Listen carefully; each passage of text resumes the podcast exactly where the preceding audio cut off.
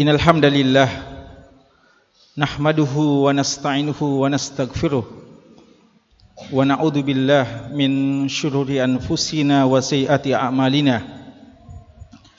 ما يهده الله فلا مضل له وما يضلل فلا هادي له وأشهد أن لا إله إلا الله وحده لا شريك له وأشهد أن محمدا عبده ورسوله يا أيها الذين آمنوا اتقوا الله حق تقاته ولا تموتن إلا وأنتم مسلمون.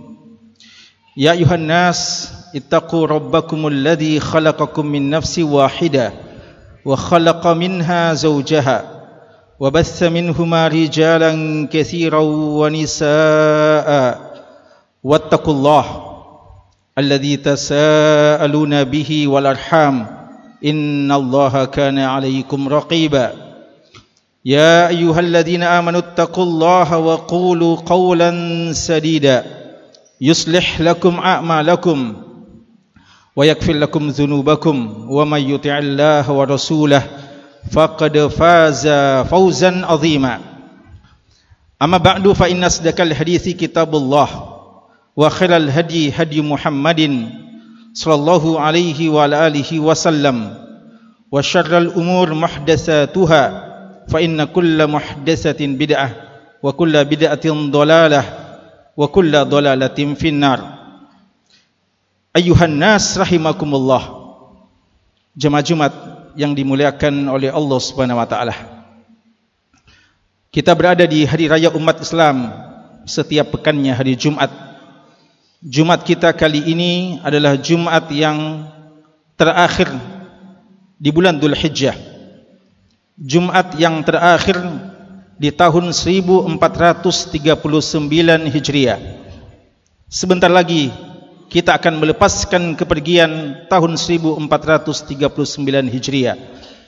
Dan kita akan sambut tahun baru umat Islam 1440 Hijriah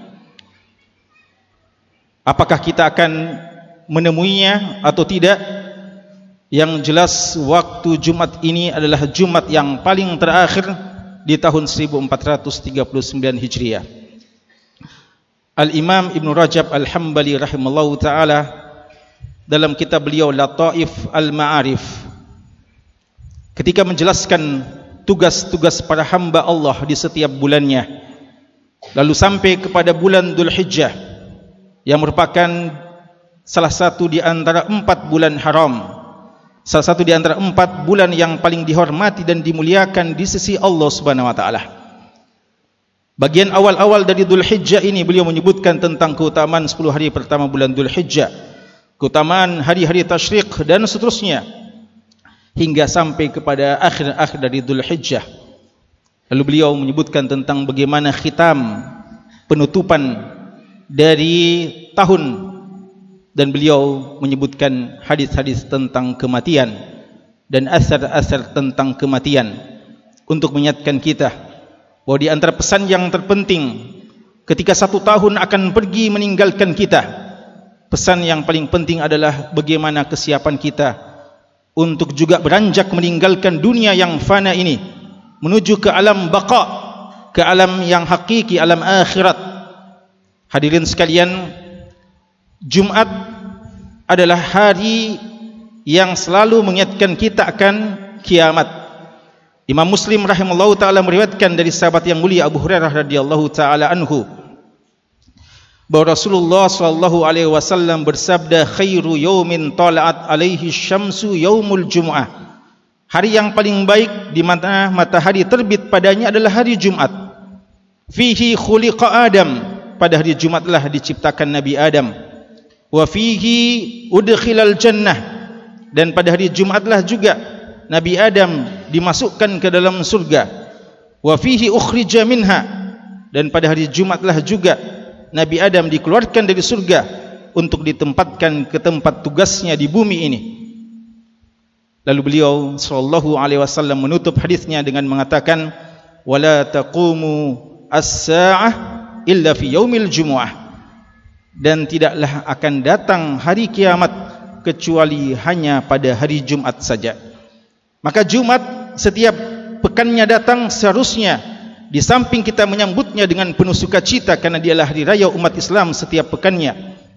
Namun juga kedatangan Jumat mengingatkan kita akan hari kiamat dan sekaligus untuk menjadikan bahan evaluasi pada setiap kita sejauh mana kesiapan kita untuk hari kiamat tersebut. Apatah lagi hadirin sekalian, kita Jumat ini adalah Jumat yang paling terakhir di tahun 1439 Hijriah. Hadirin sekalian, apa hakikat kehidupan ini?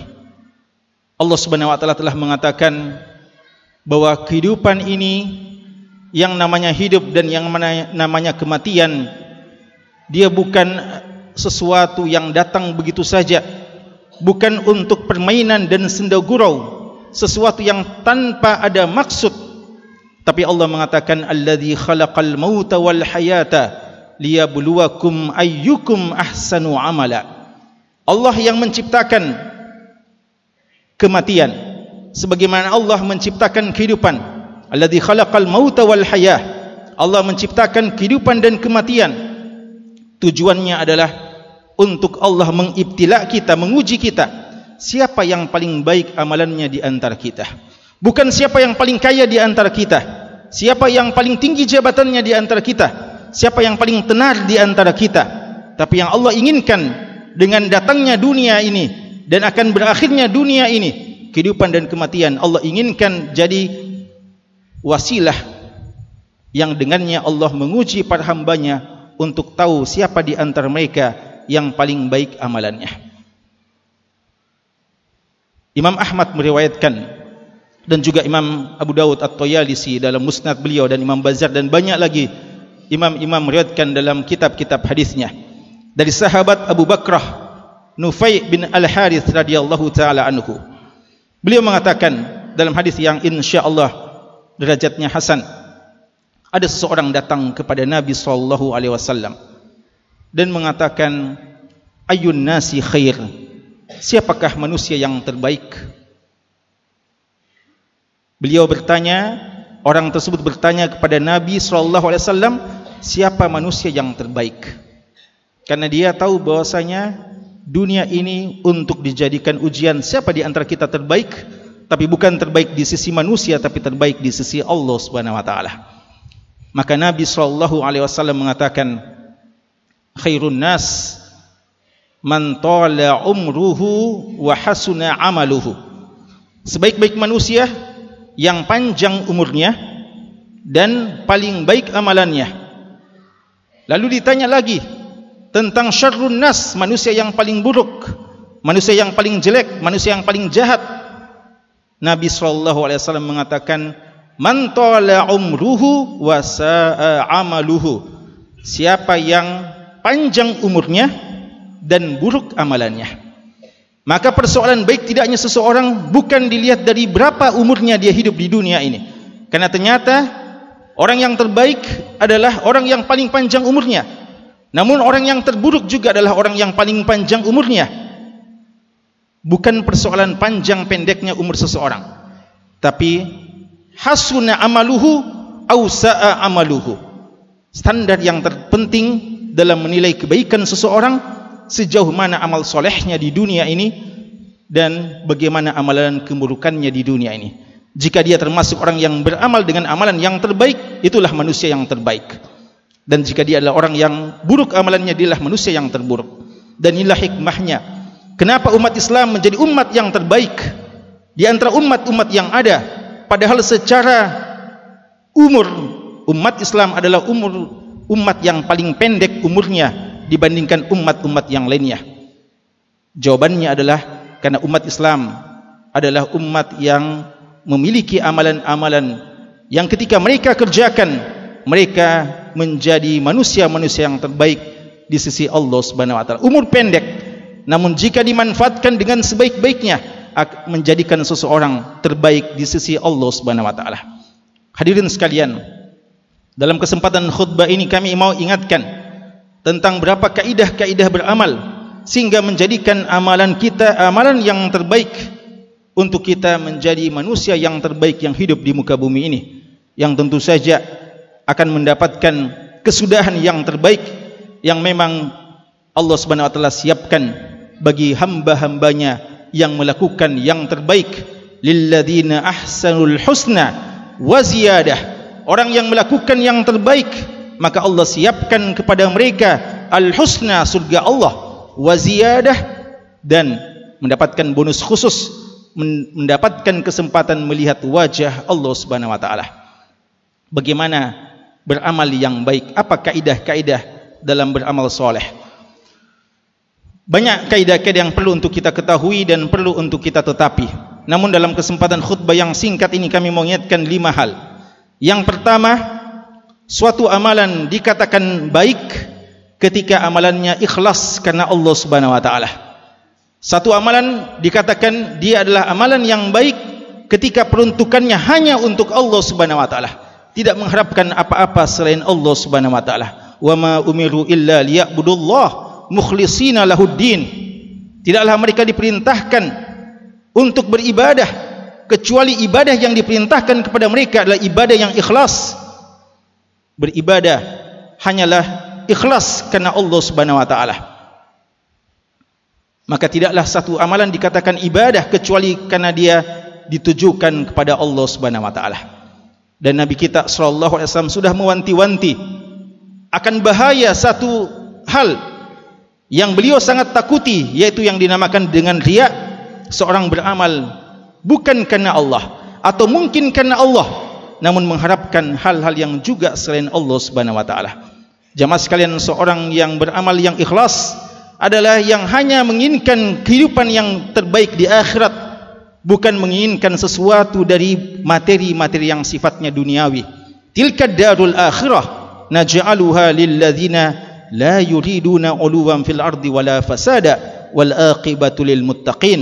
Kampung akhirat peruntukannya hanyalah kepada mereka-mereka yang betul-betul ikhlas kepada Allah dan tidak mengharapkan ketinggian nama yang baik, jabatan yang tinggi, jabatan yang banyak, ketenaran, popularitas, bukan itu harapan mereka.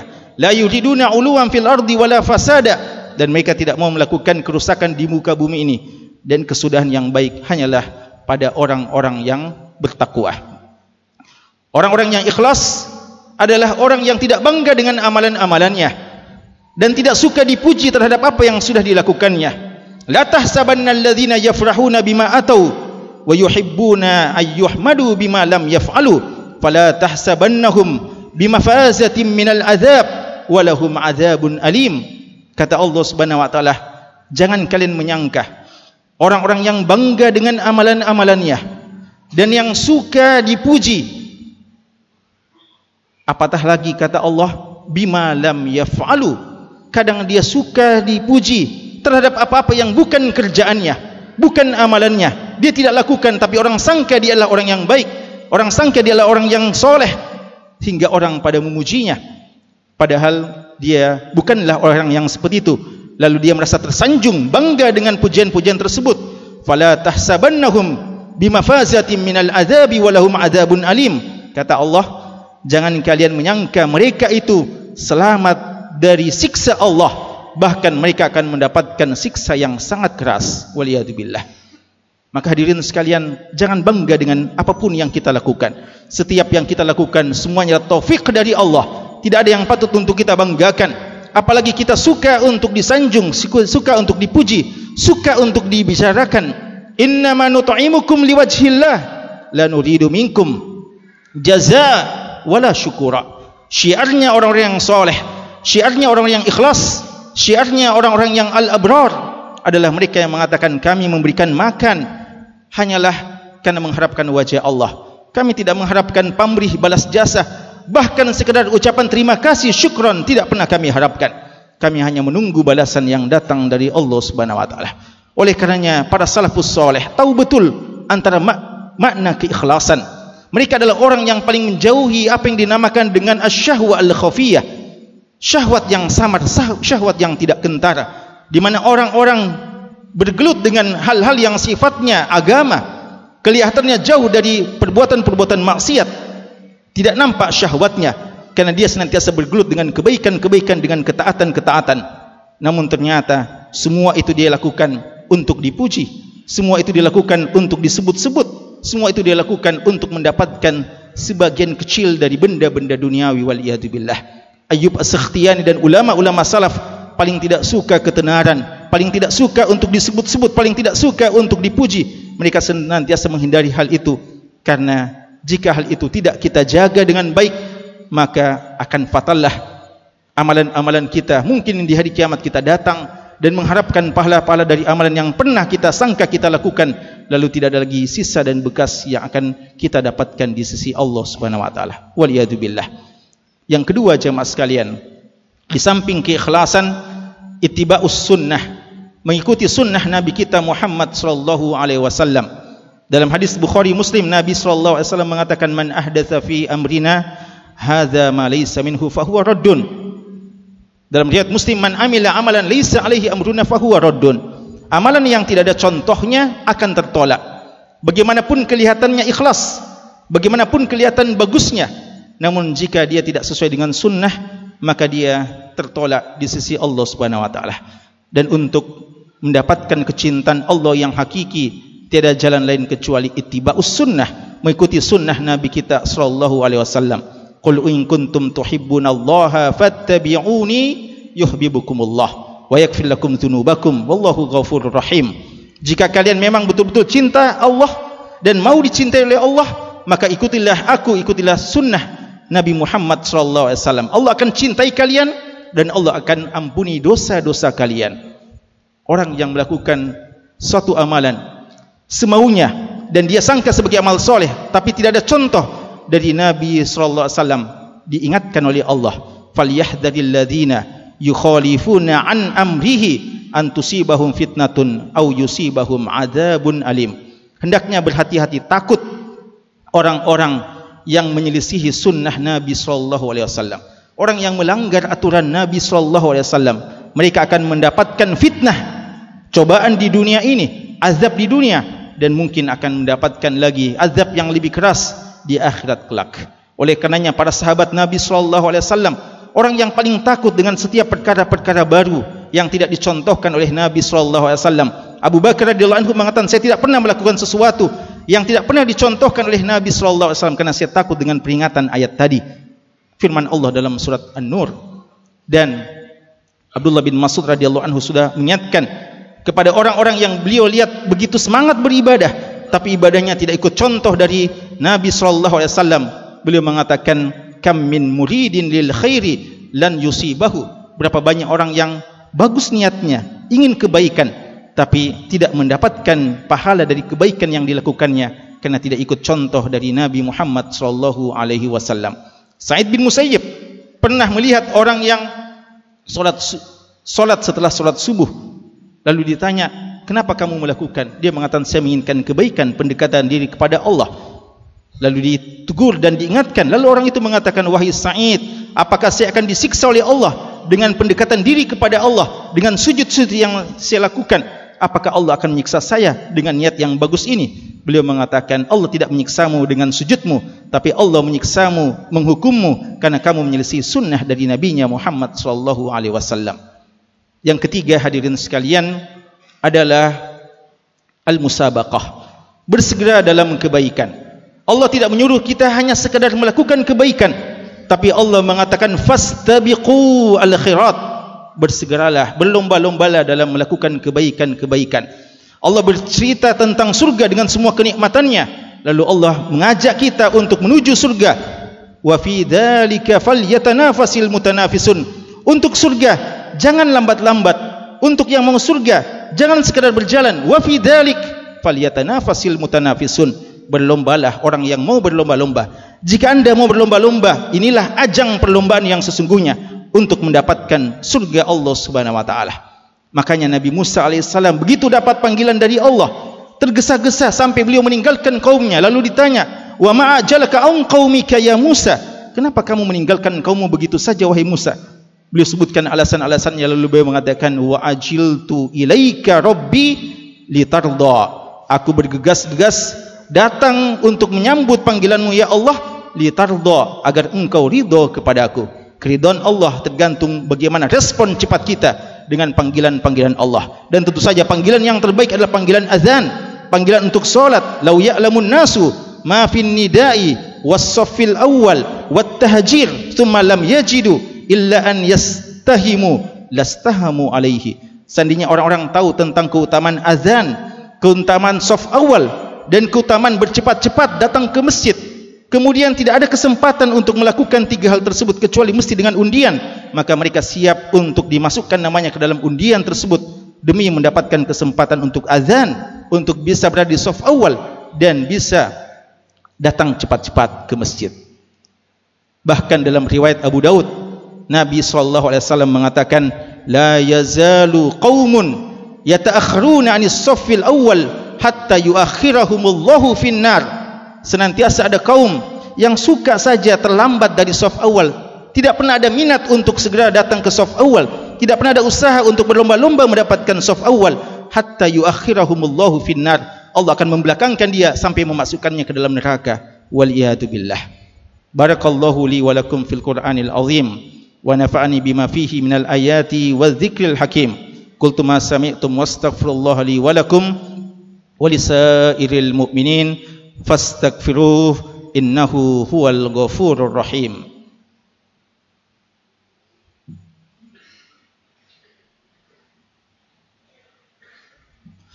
Alhamdulillahi ala ihsanih wa syukru lahu ala taufiqihi wa amtinanih wa ashhadu an la wa ashhadu an la ilaha illallah ta'ziman li sya'nih wa ashhadu anna muhammadan abduhu wa rasuluh ad-da'i ila ridwanih sallallahu alaihi wa ala alihi wa sahbihi wa ikhwani hadirin sekalian kaidah yang keempat dalam beramal soleh adalah melaksanakan amalan tersebut bukan seadanya bukan semaunya tapi dengan sebaik-baiknya. Nabi kita sallallahu alaihi wasallam dalam riwayat Abu Ya'la Al-Musili dan Imam Baihaqi dan beberapa riwayat yang lain dengan derajat yang hasan insyaallah Nabi sallallahu alaihi wasallam mengatakan innallaha ahabba abdan idza amila amalan an yutqinahu. Allah suka kepada seseorang ketika melakukan satu amalan bukan seadanya bukan yang penting selesai bukan yang penting jadi tapi dia melakukannya dengan profesional itqan melakukannya sebaik-baiknya. Oleh karenanya Nabi kita sallallahu alaihi wasallam pernah melihat ada orang yang solat tapi solat semaunya saja begitu cepat tanpa tumak ninah selesai solat dia ucapkan salam kepada Nabi sallallahu alaihi wasallam ternyata Nabi wasallam setelah menjawab salamnya langsung mengatakan irji fa shalli fa innaka lam tusalli. Pulanglah kembali dulu solat. Kamu tidak solat tadi. Padahal beliau telah melaksanakan solat sampai tiga kali. Beliau melakukan yang sama. Lalu dikatakan juga kepadanya untuk mengulangi solatnya. Lalu dia mengatakan la uhsinu ghairah. Saya tidak bisa berbuat yang lebih baik daripada apa yang saya lakukan. Lalu diajari bagaimana cara solat yang benar. Maka jamaah sekalian seorang hamba Allah ketika melakukan ibadah bukan seadanya. Malakum la tarjuna lillahi waqara.